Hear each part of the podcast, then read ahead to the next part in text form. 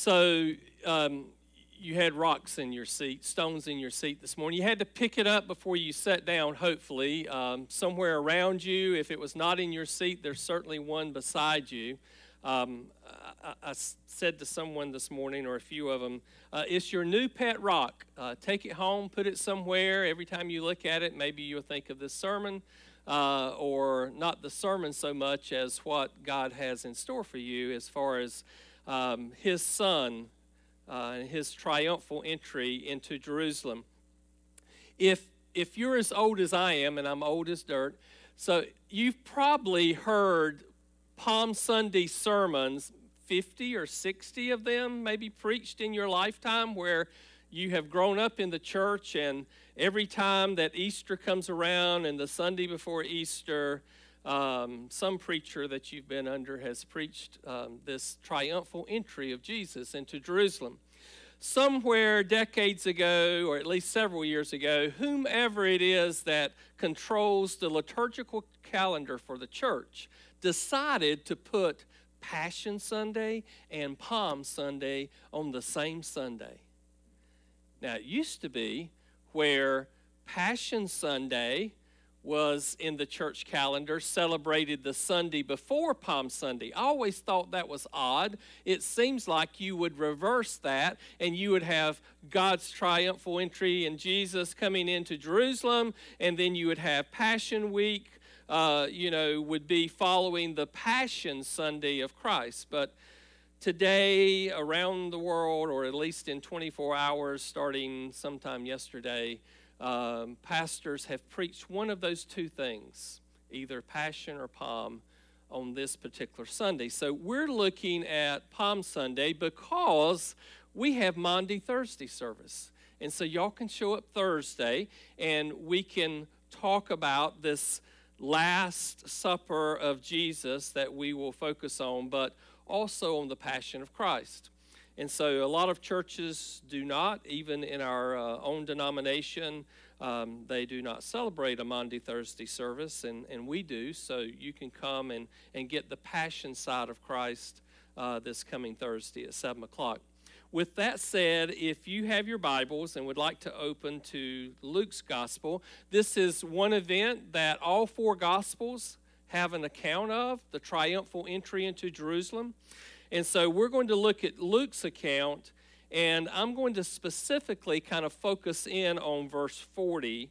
Uh, so you might want to underline that or mark that or um, just especially listen to that as we get to it if you have tuned out everything else up to that point, and hopefully not. So here we go. Verse 28 of chapter 19 of Luke.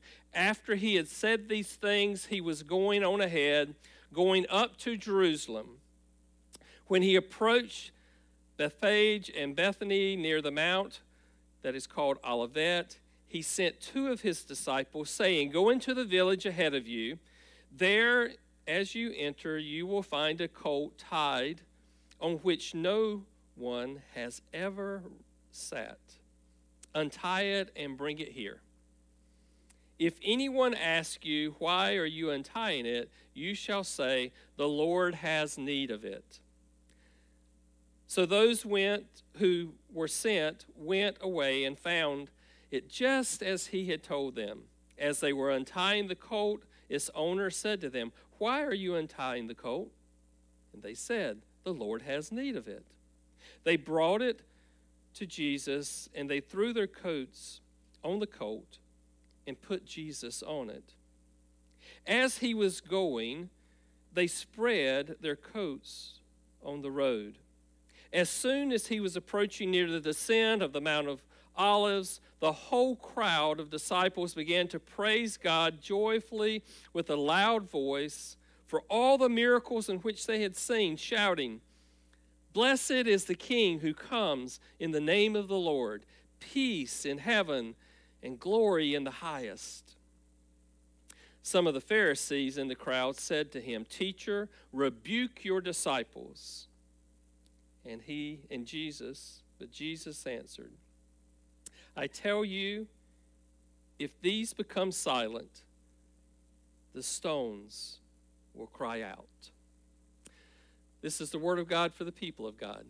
Thanks be to God. Let's pray. Father, may the words of my mouth and the meditation of all of our hearts be acceptable and pleasing in your sight. For you are our strength and our Redeemer. I pray, Father, that you would illuminate our hearts and minds this morning for what you would hold for us through this, your holy word.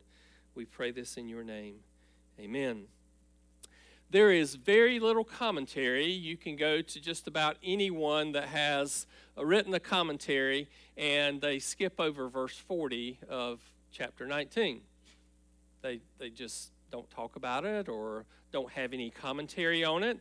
Um, Jesus is coming in, and it says that his disciples, his followers, there are those that are lining the street as we look at other accounts in the gospel, and some of them are waving palm branches and they are crying out, Hosanna. But Luke's gospel says, if these were silent, the very stones would cry out. As the Pharisees who are in the crowd says, rebuke your disciples.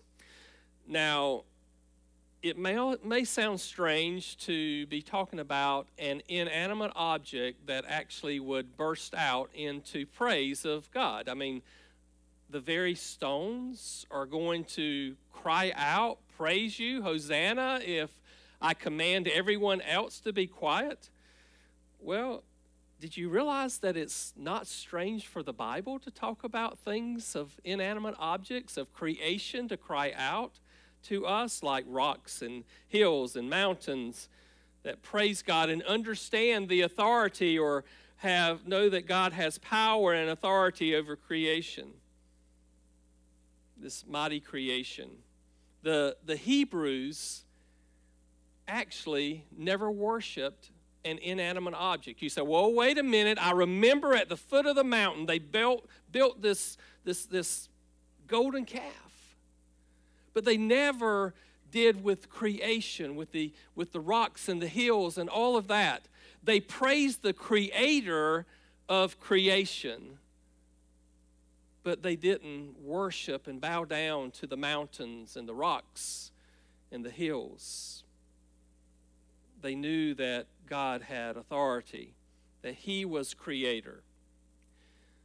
We find verses like Psalm 96 1, which says that the heavens rejoice, and the earth is glad, and the seas roar with the fullness of all things. Or the wonderful verse of the prophet Isaiah in 55 12 which speaks of the mountains and the hills doing what? Bringing forth singing to the Lord, praising the Lord, that the trees would actually clap their hands to the Lord, Isaiah says. Habakkuk 2:11 says, and it actually kind of mirrors our verse 40 today in Luke 19, and that is that the very stones of the wall will cry out to the Lord, Habakkuk says. And then we couldn't leave out Romans 8.22, especially since we, since we spent two and a half years in Romans. Um, Romans 8.22 says, For we know that all of creation groans and suffers. Groans and suffers the pains waiting for the coming. So, the final verse. I love Job, and I love Job because when you get to chapter 38, 39, 40, you see this interaction with Job and God. And I love this phrase that God says to Job. God says, and the morning stars. He's talking to Job. Can you do this? Can you do that? He says, What about, can, can you make the morning stars in heaven speak and sing praises to me?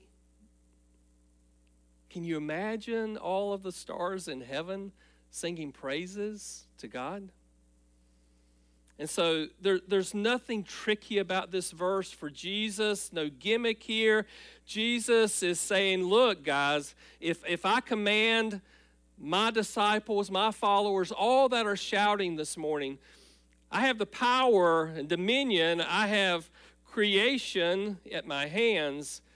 I can demand these very rocks to cry out praise to me. I'm the one that makes the sun rise in the east and set in the west. I am the one that created it all, Jesus could say. It is interesting that Jesus, God has creative power, and we see that at the very moment of the crucifixion, where the sun refused to shine, that the earth shook, that rocks were splitting at the death of Jesus. And we would ever question, I don't think so, the majesty, the power that God has over creation.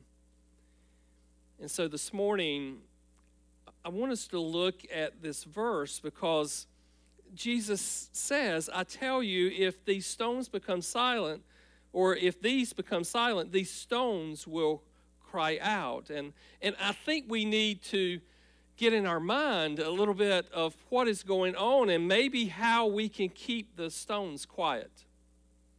And I think how we keep the stones quiet is that there's no silence in us. You see, there were those that were, were praising God. And so I want to give you five P words that um, will, I think, maybe stick with us uh, in how to keep the stones quiet. The disciples recognize the authority of Jesus. And so I think that we need to acknowledge the position first that Christ is Lord and King. We need to acknowledge the position of Christ as Lord and King. The disciples were told by Jesus, Look, go into the city and you're going to find a colt there. And if, if anyone ask you what you're doing, you just say, The Lord has need of it. Now, we know that the donkey colt is to uh, answer and, and fulfill the prophecy of the Old Testament that the Messiah will ride into Jerusalem this final time on a donkey's colt.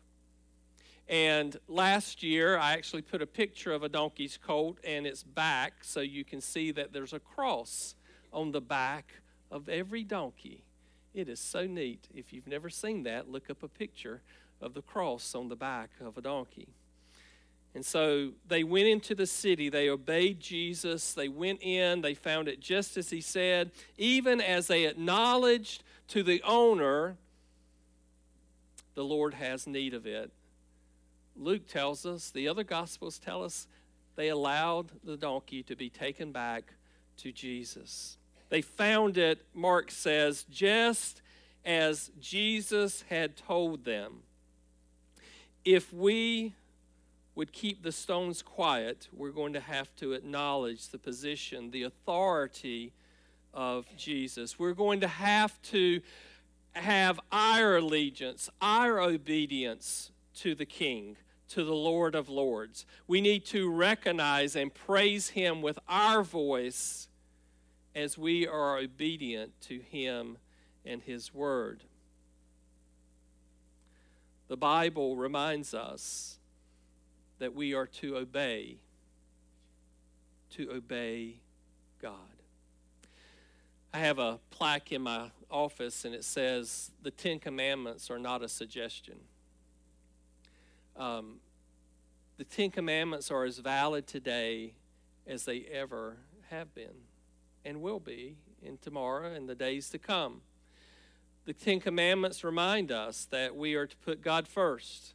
The Ten Commandments remind us we're to honor our parents. The Ten Commandments remind us we are to refrain from lying. We are to refrain from being jealous of what our neighbor may have. It reminds us that we are to love God. And as Jesus said in the Great Commandment, not only are you to love me with all your heart, mind, soul, and strength. You are to love your neighbor as yourself. Sometimes I think we think it's easier to love God than it is as following that command of to love our neighbor. Our world is such today that the value of life has very little meaning for those for many in our world today. I won't generalize that, but for many in our world today, life has very little meaning. We see just over this past week the murders in Nashville. We if you were to look at the numbers for this weekend already in Chicago, and I'm just picking that town because it's it's one of those towns that the numbers tend to be such that they publicize them in some of the media, but there's been somewhere 40 to 50 that have been killed this weekend already in that wonderful city of Chicago. The, the value of life is just not a part of much of our society. Hate and anger is boiling up. You can cut someone off with your car unmeaningfully, unintentionally, and run the risk of someone shooting into your car with anger. You can offend someone by what you believe, and you can run the risk of being shot or beaten or hurt. And you've heard me say before guns are not the problem, people are the problem. And it's because of their heart. And so when we recognize the position of Christ as Lord and King, the one who went into Jerusalem Yes, the Messiah. Yes, the one fulfilling the prophecy. Yes, the one who is the King of Kings and Lord of Lords. When we acknowledge his position in our life and obey him and his word, our hearts are transformed. Our minds think differently. Our very souls belong to him because we are his children. Secondly, I, I think maybe we could keep the stones quiet if we would accept his purpose.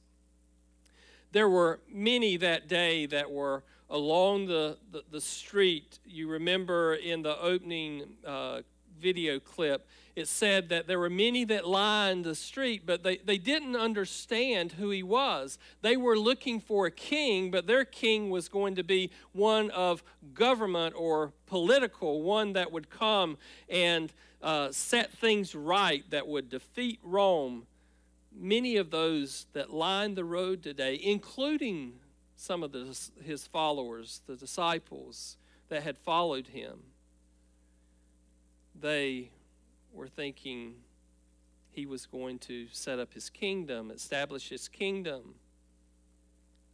But Jesus was not, his kingdom was not of the world if we accept the purpose of Christ, then, then what we do is defer to Christ in our life. His purpose and His will should prevail as I walk with Him.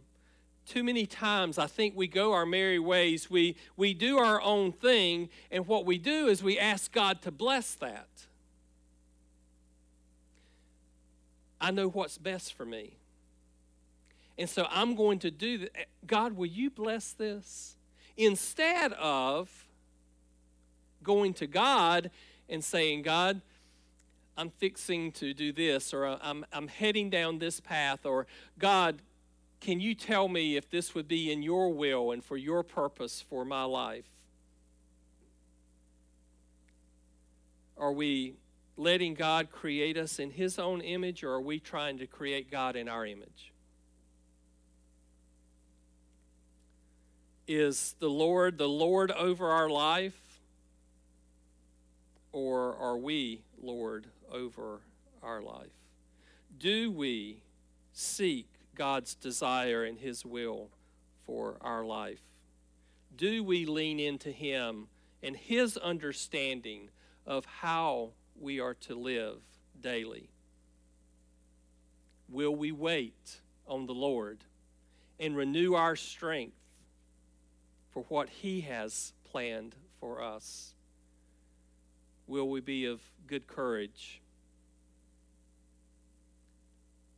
Will we refuse to do our own thing, but seek God's purpose and will for our life? When we do that, when, when we allow and think about accepting God's purpose for us and live into that, I actually think we can keep the stones quiet. The third thing is we need to affirm his power. The disciples were praising God that day. They were, for all the things Luke tells us, they were praising him for all the miracles that they had seen him do. Many of them had seen him raise Lazarus, as we talked about last week. Many of them has, were there on the mountain when he divided the loaves and the fishes, and they were able to, to gather up 12 baskets of leftovers. Many of them had seen him heal the blind, the deaf, the mute, those who could not walk.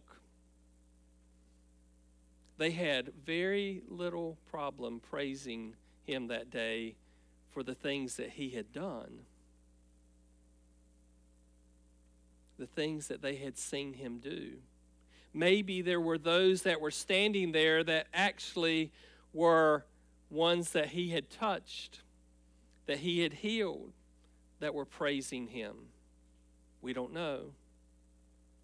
But we know that there was no silence that day from those on the side of the road as he made his way in. Yes, they were affirming his power. Do we affirm the power of God in our life? This past week, I was reading and uh, I read a clip from a, a, sermon that a preacher was preaching, and he was it was a passion sermon about the crucifixion. And here's what he said: He said Jesus held back death long enough for himself and the thief that he might usher the thief into his heavenly kingdom. Now, I don't know that that's actually a, good doctrinal theological premise to make. Uh, because I believe everything was held perfectly in God's plan and His, His timing. But I thought about that phrase about God or Jesus holding back so that this man would come into the kingdom. And, and that made me think about have I affirmed the power of God in my life? The times when God has held back things to protect me. I, I can I, I could spend the next hour telling you things where God has protected me that I should be dead. I, I'm just telling you, I've, I've done things where I should be dead. I've laid a motorcycle down in front of a truck, a semi truck. I should be dead. God had other plans. Did, did I affirm that? Maybe you have friends that have succumbed to sickness or, or death or tragedy or um, times in their life where just the, everything is caving in. And did you ever look at that and say, God, thank you for being with me and protecting me and walking with me. And maybe you're the one that has been through that valley of the shadow of death. Maybe you have experienced those illnesses and tragedies and tough times, those valleys in your life. Have you looked at God and said, God, I still affirm your power because you have walked with me through this? You have been there with me. How many times have you praised God even through difficult situations? How many times have you lifted up your voice to praise God that He has walked with you through those difficult burdens? Maybe it's when you couldn't pay bills. Maybe it's when you've lost a family member or even a, a, daughter, son, a, a grandchild.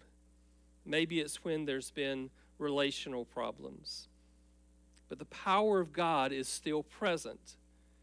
Can we, are we affirming His power? Jesus rode into Jerusalem that day, not void of power. God's power is still with us today. God does not have short arms, He's not a T Rex. His hands are still powerful. He is still at work. He can still open doors that no one else can open. Are we praising God, affirming His power in our life? Please let there be no silence because I believe all of us, all of us, have the opportunity and should have the experience of praising Him for what He's done. If nothing else, for salvation. Fourthly, I think we can keep the stones quiet by appreciating the peace of Christ. Christ is called the Prince of Peace here as they are, are, are, praising him as he's coming into Jerusalem. Peace in heaven and glory in the highest. And you think about this is the end of his life. And if you go back to the beginning of his life and the angels as they announced the birth of Christ, peace on earth, goodwill to men and he's called the Prince of Peace. This is who Jesus is. This Jesus, Messiah, the Son, the very Son of God who brings peace.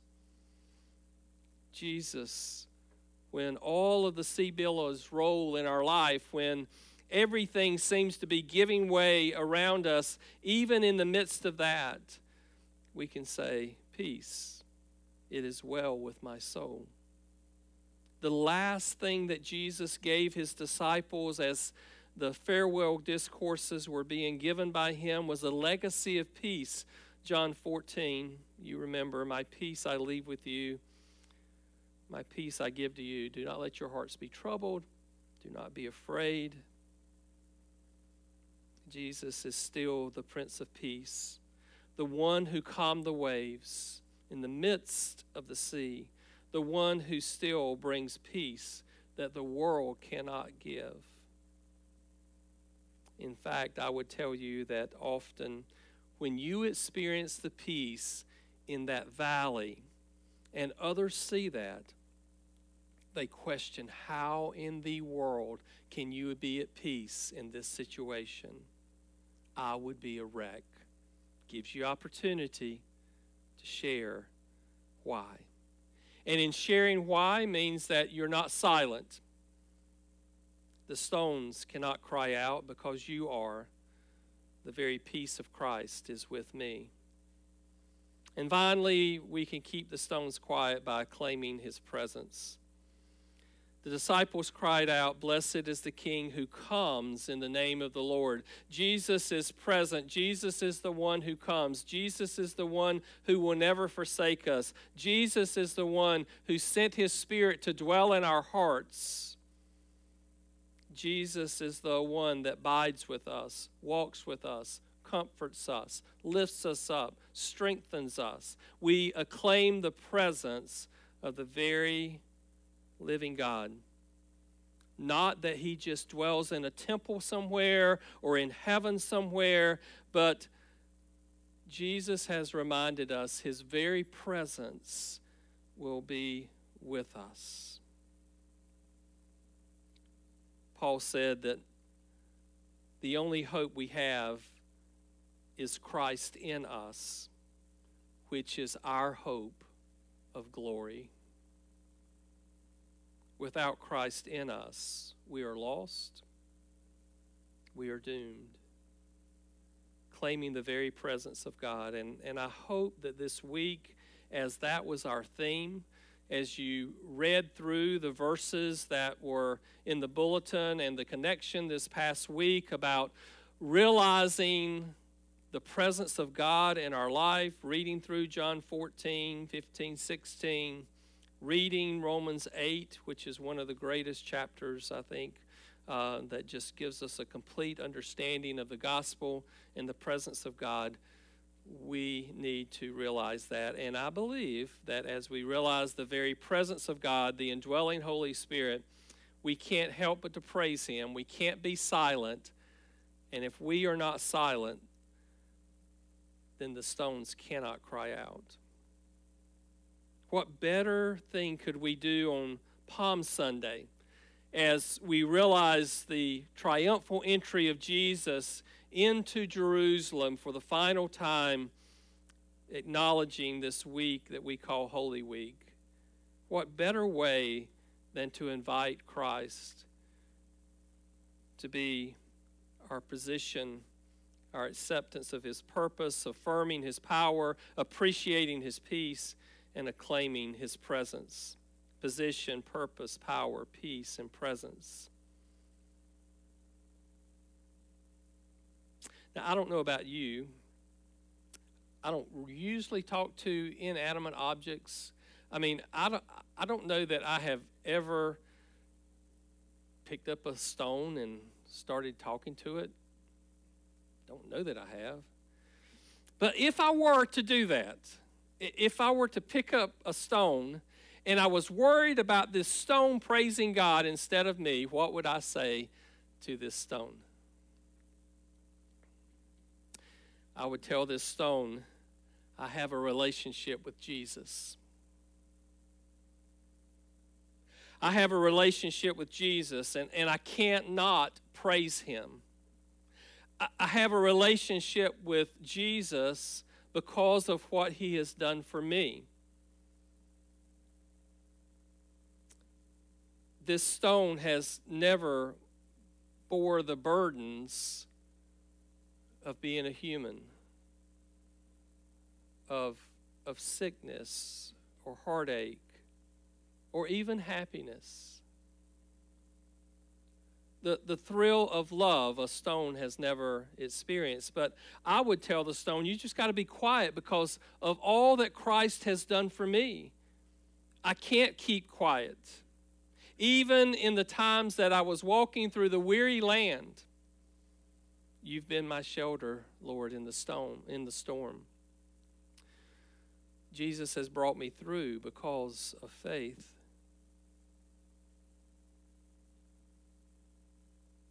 I can't be silent. I have to speak. I have to speak. And I'm going to praise Jesus. And I'm going to continue to praise Jesus because this is my story praising Jesus all the day long. I love to tell the story of Jesus and his love. This will be my theme in glory to tell the old, old story. It is well with my soul. So I don't know if you've ever talked to a stone but if I was talk, talking to a stone, trying to keep it silent from praising God, praising Jesus, I would tell it everything about my relationship with the Lord. Thanks be to God, we don't have to speak to stones. But I'll tell you what, He has called you and me to speak to others and to tell them about this living God who we acknowledge his purpose and power and peace and position and presence. If we stop now praising God, who will? If you love the Lord, shouldn't we praise him? And we don't have the excuse of not knowing who he is, like many on the street that day, while, as he rode in to Jerusalem. So I would ask you, church, how are we praising the Lord? We cannot keep silent. Because if we do, God will use something or someone else to praise Him because He is worthy of our praise. Let's pray. Father God, thank you again for this, your word, as we know and celebrate the entry of Jesus into Jerusalem. And Father, this glorious hosannas that we're seeing as praise was rising up, Father, Jesus knew what was ahead. He, he, knew what the end of the week would look like. He, he even, in one of the gospel accounts, stopped and, and wept because Jerusalem, the Hebrews, his people did not even realize his visitation, who he was. But Father, we do, and, and we know you, and as believers in Christ and part of the church and adopted into your family, and as you have given us your Holy Spirit, how can we not praise you? How can we not lift you up in praise? Sing praises to you, to share the story. There are so many that are lost. Why would we keep it to ourselves? We can't keep silent, Lord. The church has to proclaim your name. May we do just that in all ways at all times. And Father, we will give you thanks. It's in your Son's name we pray. Amen.